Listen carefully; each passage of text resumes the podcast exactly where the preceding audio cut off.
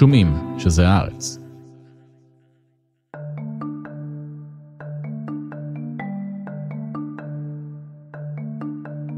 Beste dames en heren, het is geen geheim dat de coalitiepartners heel verschillend denken over het migratiebeleid. בשבוע שעבר קרה משהו יוצא דופן בהולנד. ראש הממשלה מרק רוטה, שמכהן בתפקיד מאז 2010, הודיע על פיזור הקואליציה והליכה לבחירות. Schriftelijk het ontslag. הוא גם הודיע שבכוונתו לפרוש מהחיים הפוליטיים, והכניס את הולנד לסערה פוליטית מושלמת. En we zien natuurlijk allemaal de beelden eh, van de overvolle asielketen. הסיבה הרשמית להתפרקות הממשלה היא חילוקי דעות סביב היחס לפליטים ומבקשי מקלט. אבל מתחת לפני השטח יש תהליכים הרבה יותר משמעותיים שמשפיעים על החברה ההולנדית, ואת התוצאות שלהם ירגישו לא רק בהולנד, אלא אולי בעולם כולו.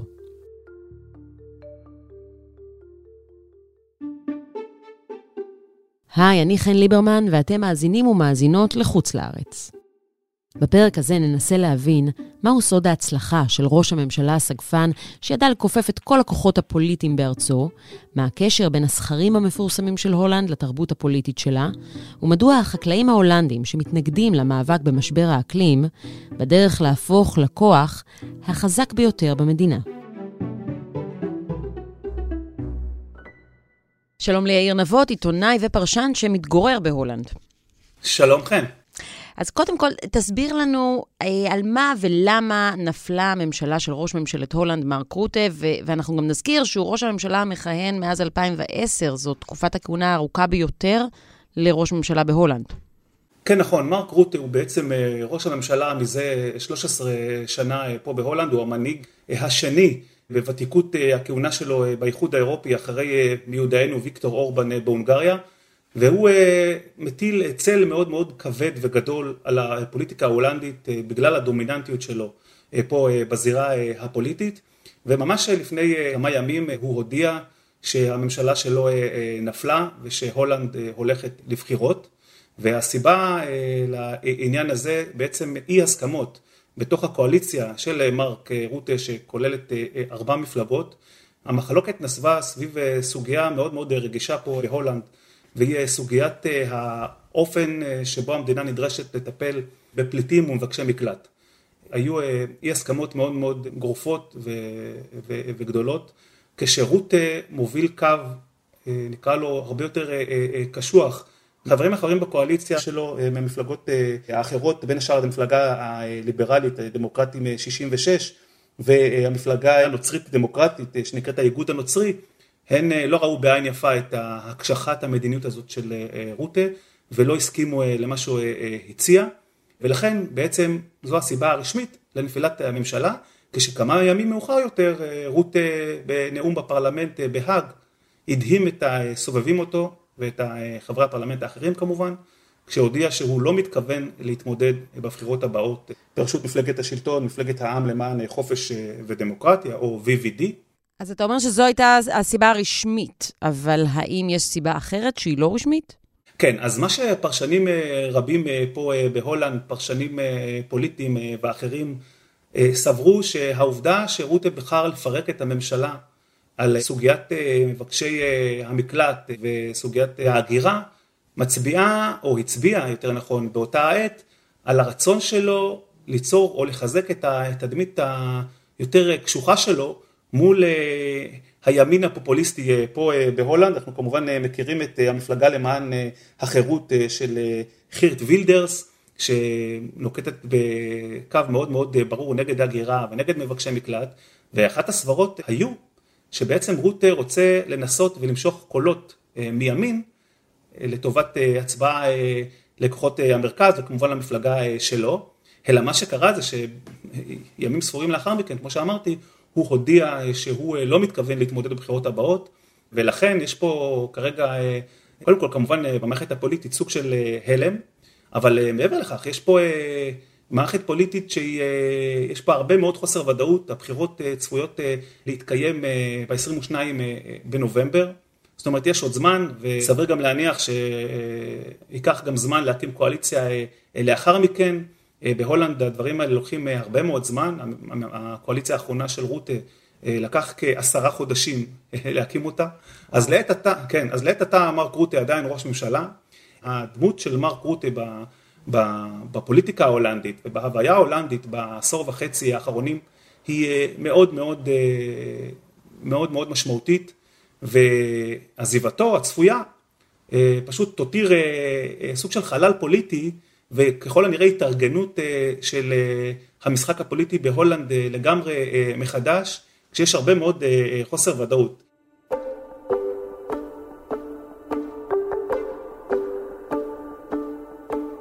מאז ומעולם התמודדה הולנד עם הצפות ונזקי מים. כרבע משטחה נמצא מתחת לפני הים, ומזה מאות שנים היא נסמכת על מערכת סכרים כדי להגן על עצמה. היום יש בהולנד כ-17,700 קילומטרים של סכרים ואמצעים אחרים למניעת הצפה. המאבק במים היה לגורם שעיצב את החברה ההולנדית. במאה ה-12 הוקמו בה מועצות מים כדי לנהל ולתחזק סכרים, תעלות ואמצעים נוספים. המועצות קיבלו סמכויות ניהול מהמלוכה ואפשרו לחוקק ולאכוף חוקים בשטחן. תחזוקת הסכרים והתעלות דרשה שיתוף פעולה מורכב בין תושבי כל אזור לבין האזורים השונים שלכולם מטרה משותפת, למנוע הצפות. ההכרח הזה הוליד שיתופי פעולה אזרחיים יוצאי דופן בין זרמים ופלגים שונים, ובהם קלוויניסטים, קתולים, קונסרבטיביים, אצילים, חקלאים וסוחרים. מועצות המים עברו שינויים רבים. בשיאן היו כ-3,500 מועצות, כיום יש רק 21. עד המאה ה-20 הן נשארו עצמאיות והתקיימו ממיסים מקומיים. בעשורים האחרונים יש דיון ציבורי נרחב על הנחיצות שלהן ועל המשך קיומן. רבים רואים במועצות המים את המוסדות הדמוקרטיים המוקדמים ביותר בהולנד, וככאלה שעיצבו את התרבות הפוליטית במדינה מאז ועד היום. תרבות שמושתתת על שיתוף פעולה והסכמה רחבה. מה היה בעצם סוד ההצלחה של רות, שעזר לו להישאר בתפקיד כל כך הרבה שנים? כמו שאמרת, הוא שני רק לוויקטור אורבן בקרב אה, מנהיגי האיחוד האירופי. כן, תראי, אה, רות הוא באמת אה, דמות מיוחדת, ואני חושב ש... חשוב שהמאזינים יבינו שהתדמית של רוטה אה, בהולנד עצמה היא תדמית של אה, נקרא לזה האדם אה, הנורמלי מהרחוב, זאת אומרת הוא משדר את תדמית מאוד מאוד צנועה, הוא למשל מגיע למשרד ראש הממשלה בהאג על אופניים, יש תקרית מפורסמת שבה בפרלמנט הוא הלך לשתות קפה והקפה נשפך והוא התעקש לא לאפשר למנקים לנקות וניגב את זה בעצמו. אני אתן עוד סיפור אחד, או אולי שניים בקצרה, כדי להבין את הדמות אה, אה, של רותי עצמו. בקיץ 2020 טיילתי עם המשפחה אה, באזור עיירה קטנה בשם נורדווייק. היא נמצאת צפונית מערבית להאג, ממש אזור של דיונות חול ממש מהממות וחופי רחצה יפים. ואנחנו שם עשינו טיול רגלי ביום די חם. הלכנו ברגל, וממש לפני שהגענו לכניסה לחוף, חשבתי שאני חולם. הולך מולנו ממש אה, מתקרב אלינו וחולף על פנינו, לא אחר מראש הממשלה מרק רוטה, לבוש בג'ינס, חולצת פולו אה, בצבע בורדו. הייתי כל כך אה, בשוק שהייתי צריך לצבות את עצמי כדי לוודא שהחום הכבד לא גורם לי לאיזה שהם חזיונות. כן, וזה אכן הוא, הוא, תראי, הוא בחור גבוה, הוא מטר תשעים ושלוש, והיו איתו עוד שלושה אנשים, אף אחד מהם לא נראה כמו מאבטח. עכשיו, מה שהיה, מה שהיה מדהים בסיטואציה הזאת... רציתי לשאול אותך אם זו העמדת פנים, היה התדמית הצנועה הזאת, או שזה אותנטי, אבל בעצם ענית על השאלה הזאת, אני חושבת, עם הדוגמה כן, הזאת. כן, אני, לא חושב, אני לא חושב שזה העמדת פנים, ואני אני, אני גם אסביר אה, אה, למה. העובדה היא, אז, באותה סיטואציה, שמתי גם לב שבעוד שאני ממש אה, אה, חושב לעצמי האם להוציא את הטלפון ולפנות אליו ולהצטלם איתו ולשאול אותו, אזרחים אחרים שהיו בסמוך, הביטו עליו, חייכו, הוא חייך חזרה, אף אחד לא ניגש אליו, אף אחד לא ביקש סלפי, והוא ראש ממשלה, שזה דבר מדהים אה, אה, כשלעצמו. אבל אולי סלפי זה פשוט משהו ישראלי ולא הולנדי.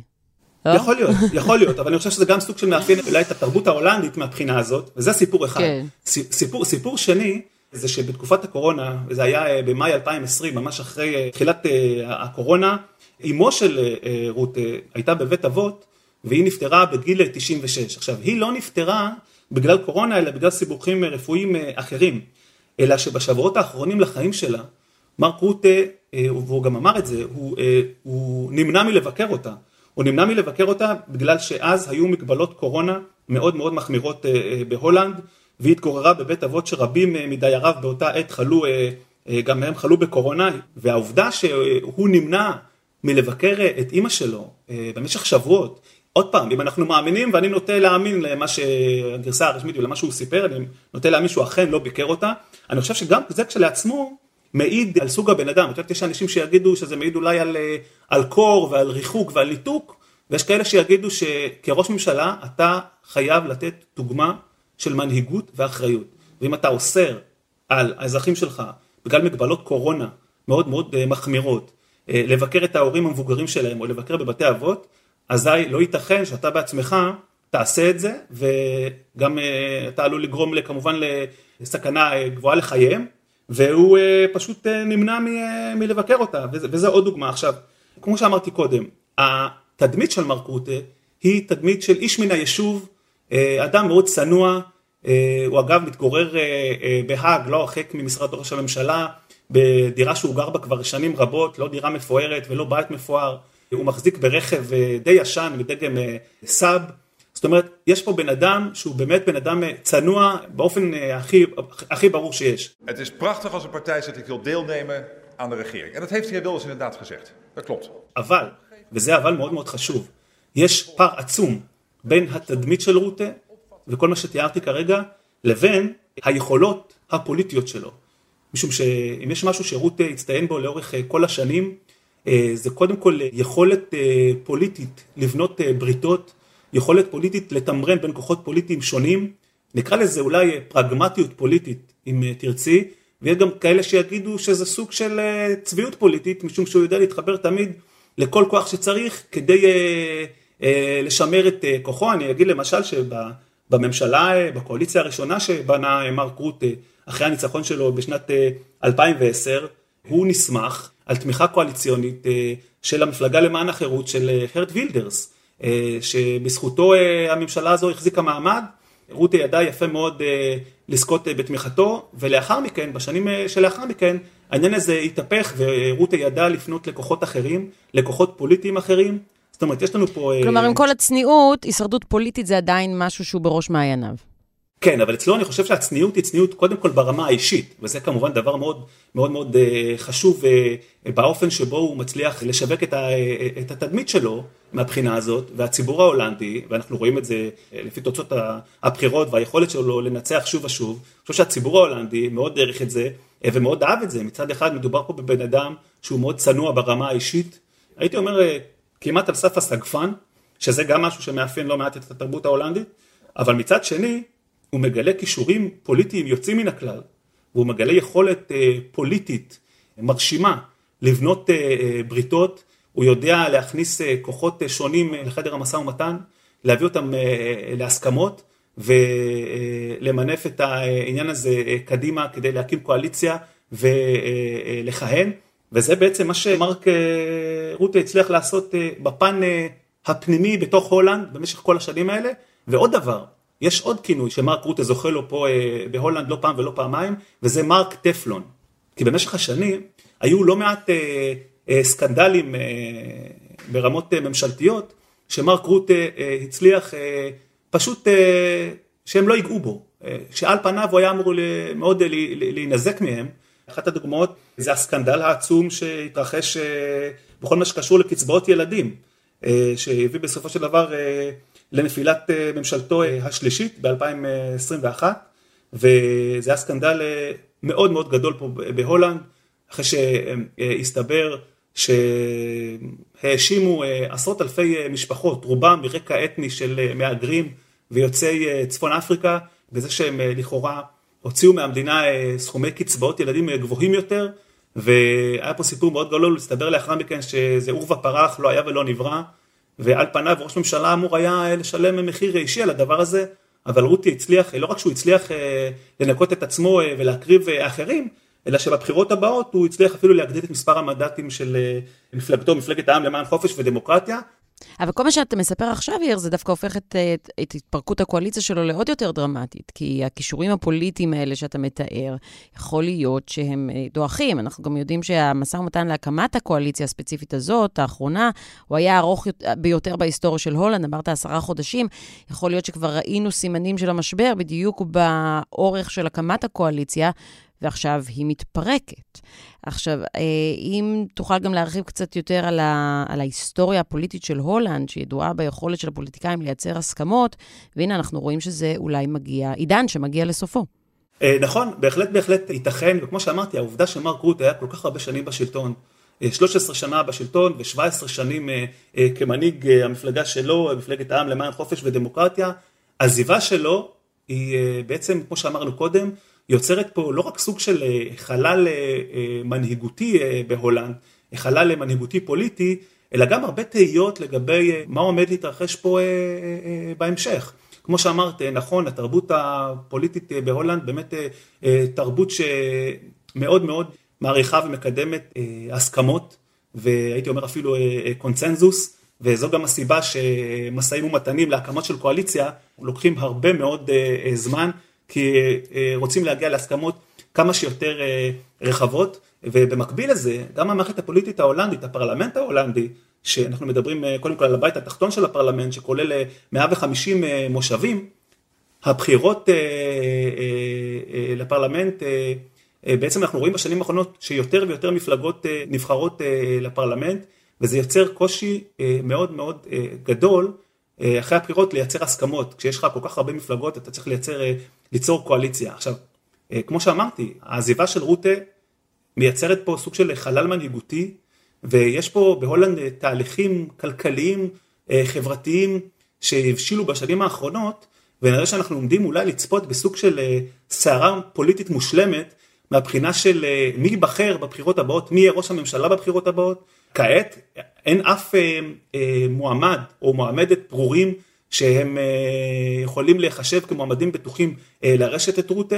למעשה בגלל אה, התפתחויות חברתיות פוליטיות בתוך הולנד שקשורות לסקטור החקלאי במדינה ולכוח שלו ולמאבקים שהוא מנהל כבר כמה שנים עם הממסד והממשלות של רוטה, אנחנו רואים פה כוח פוליטי חדש עשוי לעלות ולסחוף אחריו המונים. מפלגת החקלאים קוראים להם? בדיוק. Ja, de minister die zegt van ja, maar mensen realiseren zich niet van hoe groot het probleem is. אז באמת אני רוצה שתרחיב על זה, כי מצד אחד אמרנו, יש את משבר הפליטים שמחזק את מפלגות הימין הקיצוני, אבל לא רק, יש גם את משבר האקלים, אה, ועד כה הנכונות של ממשלת הולנד לפעול, להפחית אה, פליטות אה, גזי חממה, אבל זה מה שמחזק גם את אותה מפלגת, מפלגת החקלאים, שזו מפלגה פופוליסטית וגם ימנית. נכון, זו מפלגת ימין מרכז, נקראת תנועת החקלאים אזרחים. והיא מובלת על ידי אישה בשם אה, קרוליין ון דר פלאס, והיא צוברת אה, בשנים האחרונות אה, פופולריות הולכת וגוברת, שהגיעה לשיאה בבחירות המקומיות פה בהולנד לפני כמה חודשים. יש הערכות שהיא עשויה בבחירות הבאות אולי לטרוף את הקלפים. הסקרים כרגע מנבאים לה בין 25 ל-30 מושבים בבית התחתון של הפרלמנט מתוך 150. זאת אומרת, וזו מפלגה חדשה, וזה מעיד אולי, אני חושב, על, על עוצמת הטלטלה שהמערכת הפוליטית פה הולכת אה, ככל הנראה אה, לעבור. ומה הטיקט של המפלגה הזאת?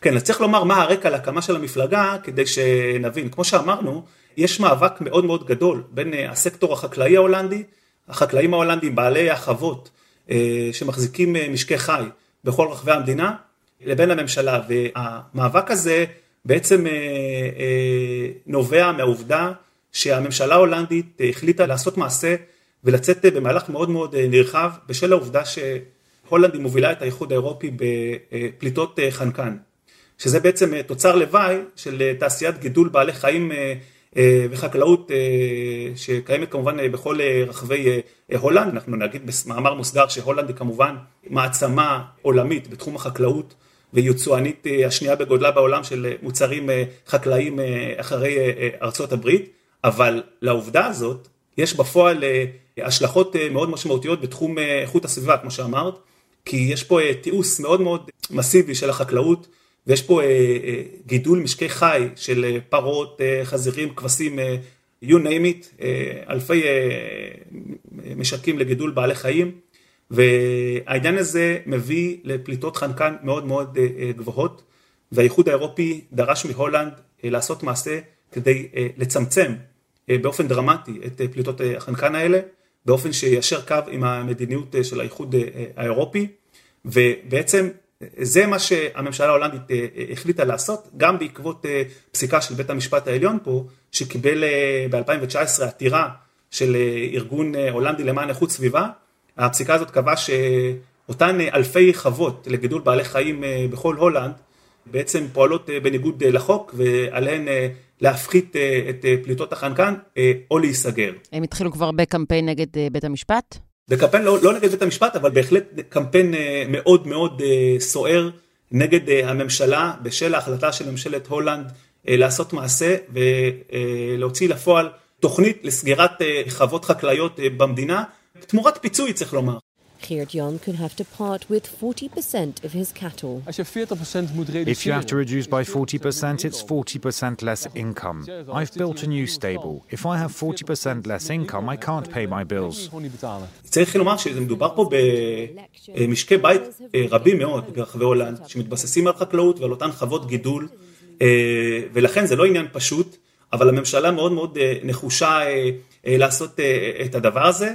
ובכל, בתוך כל המהלך והמאבק הזה, מתוך כל המאבק הזה, כמו שאמרנו, קמה אותה מפלגה, תנועת החקלאים אזרחים, והיא עכשיו כנראה הולכת לעשות פה שינוי דרמטי מבחינת המפה הפוליטית במדינה, יהיה גם מעניין מאוד לראות אם היא תהיה שותפה לממשלה למשל, כי אם היא תהיה שותפה לממשלה, מה יעלה בגורל אותן תוכניות לסגירת אלפי חוות. כלומר, לנפילה של רוטה יש גם השפעה כלל עולמית בכל הנוגע למשבר האקלים.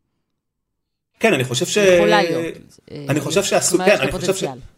כן, בהחלט, אני חושב שעשויה, לנפילה של רוטה, עשויה, עשויות להיות השלכות שהן הרבה מעבר להולנד עצמה מהבחינה הזאת, והשלכות שקשורות לאופי של המאבק לקידום סוגיות של איכות סביבה, והאופן שבו הן משפיעות על הפוליטיקה הפנימית, משום שהמפלגה הזאת, תנועת החקלאים אזרחים, בעצם קמה על בסיס אותו מאבק למען איכות הסביבה, אבל היא, היא מייצרת גם הרבה מאוד מחלוקת פנימית בתוך הולנד. אני יכול לומר שאת יודעת, בנסיעותיי הלא מעטות פה בתוך הולנד, אי אפשר לפספס את, את ההיקף של אותן חוות חי, חוות חקלאיות, שנמצאות פה בכל פינה, והדבר הזה גורר עוד דבר, וזו גם סוגיה מאוד חשובה ששווה להזכיר.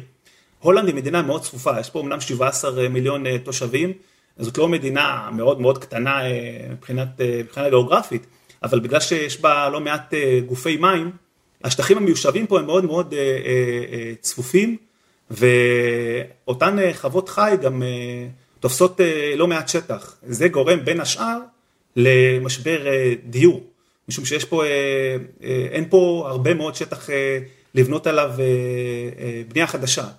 וזה מוביל, כמו שאמרתי, למשבר דיור, שגם הוא מפריע לממשלה, והמשבר דיור הזה גורר כוחות פופוליסטיים להאשים בין השאר את הפליטים ואת המהגרים בבעיות הדיור, למרות שאין להם שום קשר לזה, והסיבה האמיתית לזה היא בעצם אותה צפיפות, ובין השאר העובדה שחלק גדול מהאדמות שראויות לבנייה פה, בעצם מוחזקות על ידי אלפי חוות חקלאיות.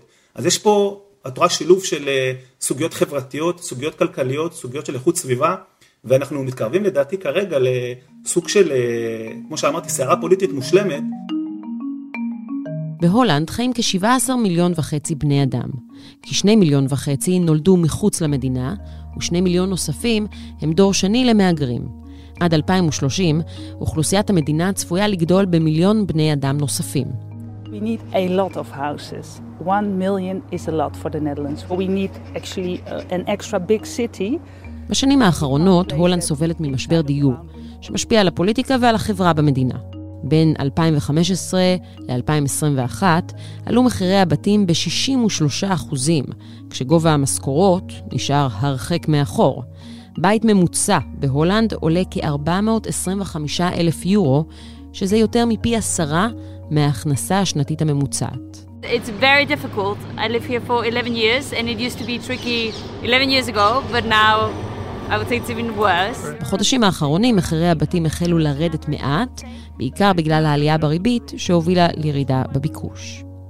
מלבד המחירים הגבוהים למחסור בדירות זמינות בהולנד, יש סיבות נוספות. קודם כל, יותר ממחצית משטחי המדינה מוקדשים לחקלאות. ובנוסף, בגלל המאבק במשבר האקלים, הדרישות לקבלת היתרים לבנייה חדשה הוקשחו במשך תקופה, מה שהגביר את המחסור. לאחר לחץ ציבורי, הוקלו הדרישות. גורם נוסף שמחריף את המשבר הוא כניסתם של משקיעי נדל"ן, שרכשו חלקים נכבדים מהבתים ומהדירות בהולנד. הסערה הפוליטית הזאת שאתה מתאר, הסערה המושלמת אולי, אה, עד כמה היא באמת מורגשת גם בקרב החברה, ולא מס... האם היא מתסיסה את החברה עצמה, או רק את המערכת הפוליטית? כלומר, מהי מידת המעורבות והאכפתיות בכלל של האזרחים בכל הנוגע למשבר הפוליטי? כן, אז קודם צריך לומר בוודאות שזה מעורר גם אה, סערה של ממש, אה, לא רק ברמה הפוליטית, אלא גם ברמה החברתית. אני גם כמובן עד לזה בעצמי, בשנה האחרונה יש אה, התגברות או עלייה דרמטית בהיקף המחאות של אותם חקלאים ברחבי הולנד, זה כולל הפגנות מאוד סוערות, זה כולל חסימות כבישים מרכזיים על ידי שיירות של אלפי טרקטורים, למשל, שחסמו את הצירים המרכזיים וגרמו להרבה מאוד אה, פקקים ופגיעה בשגרה. זה כולל אה, הפגנות מול אה, בתיהם של שרים פה בהולנד, על ידי חברי התנועה החקלאית הזאת, וחקלאים שחשים אי שביעות רצון מאוד מאוד גדולה ממה שמתרחש. אז ברמה הזאת יש בהחלט, חשים את זה גם ברחוב, זה לא איזה משהו שהוא מתרחש רק ברמה הפוליטית הגבוהה ובדיונים, את יודעת, בטרקלינים בפרלמנט. אז זה מהבחינה הזאת בהחלט מושפע. בהחלט משפיע, ויש גם, אה, צריך לומר, באופן כללי בהולנד, ואנחנו אה, שומעים על זה כל פעם מחדש, מדי פעם שומעים פה על אה, מהומות מאוד מאוד משמעותיות, הפרות סדר ומהומות, בעיקר של צעירים, בעיקר של צעירים עם, נקרא לזה, שהרקע שלהם הוא רקע של הגירה, אולי דור שני או שלישי למהגרים, ובכל כמה זמן יש פה מהומות של ממש, שבהן מופעלת אלימות, יש הבהרות של רכבי משטרה, יש לפעמים אה, פצועים, יש לפעמים אה, שימוש באמצעים אה, מאוד מאוד חמורים לפיזור הפגנות. הדבר הזה קורה פה. החברה ההולנדית היא לא חברה מהבחינה הזאת שהיא חפה מכל מתיחות או, או אלימות, ואני חושב שמה שאנחנו רואים פה בתקופה האחרונה, ביתר שאת בשנה, שנתיים האחרונות, בסוגיה החקלאית, הוא עוד נדבך של ההיבט הזה, שבו חלקים בחברה ההולנדית מביעים אי שביעות רצון מאוד מאוד משמעותית ובולטת ולעיתים גם אה, אלימה אה, מהממסד, אפילו אולי מהאליטות, אה, מהאופן שבו המדינה מתנהלת. ועוד פעם, צריך לחכות ולראות איזה השלכות יהיו לעניין הזה מבחינה פוליטית בבחירות הקרבות. אני יכול לספר לך שממש בימים האחרונים העיתון ההולנדי דה טלגרף ביצע סקר בקרב מצביעים והתשובות מאוד מעניינות, משום שכמעט רבע מהמצביעים עדיין לא יודעים למי להצביע. ונתח עוד יותר גדול, 42 אחוזים, בעצם אומרים שהם יצביעו למפלגה אחרת מאשר זו שהם הצביעו לה בבחירות הקודמות. זאת אומרת, הנתונים האלה, אלה נתונים מדהימים. European Union interior ministers have agreed to tighten the bloc's asylum policies. The decision comes after what was seen as a make or break meeting for the bloc to solve its migration policy conundrum. אני כן רוצה לדבר יותר בהרחבה גם על אירופה עצמה, כי אם אנחנו מסתכלים על החברה ההולנדית שהופכת, נהיית יותר ויותר קוטבית, מה אנחנו באמת יכולים ללמוד מזה לגבי מדינות אחרות באירופה? כמובן, זו שאלה מאוד מאוד טובה, משום שמה שהתרחש פה בהולנד, הפרישה של רוטה, אה, הסיבה כמובן, והסיבה שהוא, אה, שהוא נתן להחלטה שלו אה, לפרק את הקואליציה וללכת לבחירות, היא כמובן סוגיית הפליטים והמהגרים ומבקשי המקלט, וכמו שאמרת, זה כמובן לא רלוונטי רק להולנד. המהלך הזה הוא בעצם משקף את המורכבות והיחס המורכב של מדינות רבות באירופה לסוגיה הזאת, אם זו כמובן גרמניה השכנה, ואנחנו רואים שבגרמניה יש אה, התחזקות של כוחות הימין הקיצוני, וההתחזקות הזאת אה, נובעת, אני מניח, אה, בין השאר, גם מסוגיה של השימוש והמינוף של סוגיות פליטים ומהגרים, אם אנחנו הולכים למשל גם לאיטליה, שם היום מכהנת ראש, ראשת ממשלה מלוני, שהיא גם היא עצמה מהימין הלאומני, שהיו לו עמדות מאוד מאוד ברורות בסוגיות מהגרים, מבקשי מקלט והגירה. אני חושב שזה משהו שמאוד מאפיין כרגע כמובן את מדינות רבות באירופה וצריך להמשיך ולעקוב ולראות איך הדבר הזה יתפתח במדינות שונות כי השילוב של מצב כלכלי מורכב, אינפלציה גבוהה, יוקר מחיה מאמיר, דיור שהולך ומחירו הולך ונוסק, יש פה, את יודעת, כר פורה להתפתחויות שעלולות להיות מאוד בעייתיות למדינות רבות מבחינה פוליטית ולעלייה של כוחות שהם כוחות פופוליסטיים, לאומניים, מימין ואגב יכול להיות גם משמאל.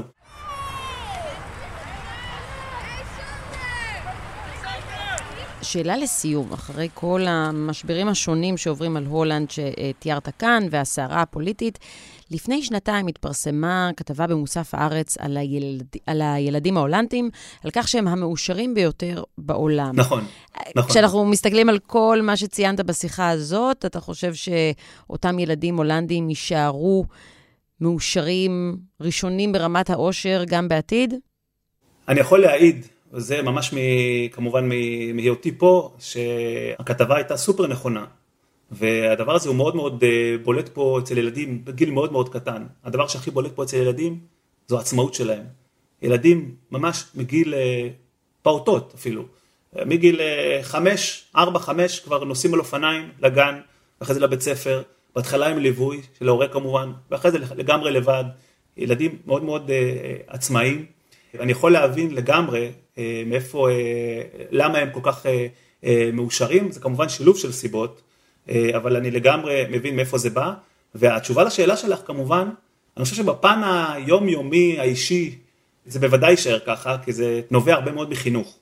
ומבחינה הזאת, סביר להניח שזה יישאר ככה. אבל כמובן שבפן הלאומי, זו שאלה מורכבת שהתשובה אליה תלויה בהתפתחויות שיתרחשו פה בשבועות ובחודשים הקרובים, כי כמו שאמרנו, אני חושב שאנחנו עומדים פה לפני התפתחויות אה, אה, פנימיות בהולנד מאוד מאוד אה, מעניינות. השאלה היא, איכות החיים המצוינת שיש פה, וזו מדינה עם איכות חיים באמת גבוהה מאוד, השאלה אם זה ישפיע על איכות החיים הזאת, ואנחנו צריכים, את יודעת, לחכות ולראות, אני מאוד כן. מקווה שלא. אבל אנחנו נחכה ונראה. כן, נחכה ונראה. עוד הרבה דברים הולכים לקרות בהולנד בשנה הקרובה, ולחלקם יהיו גם השפעות על העולם כולו. תודה רבה, יאיר נבות. תודה רבה לכם.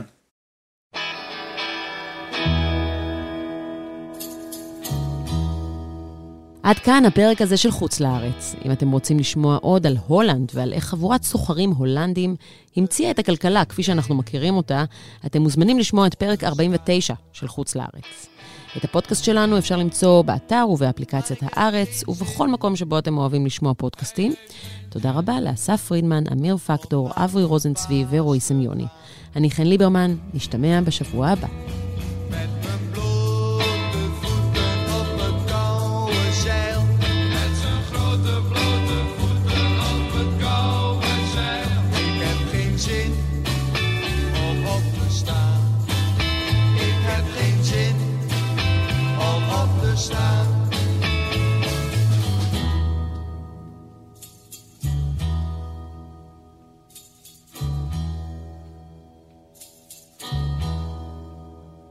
Was jij maar hier, was jij maar hier. Want het is zo fijn, het is zo fijn. Om hier met jou te zijn.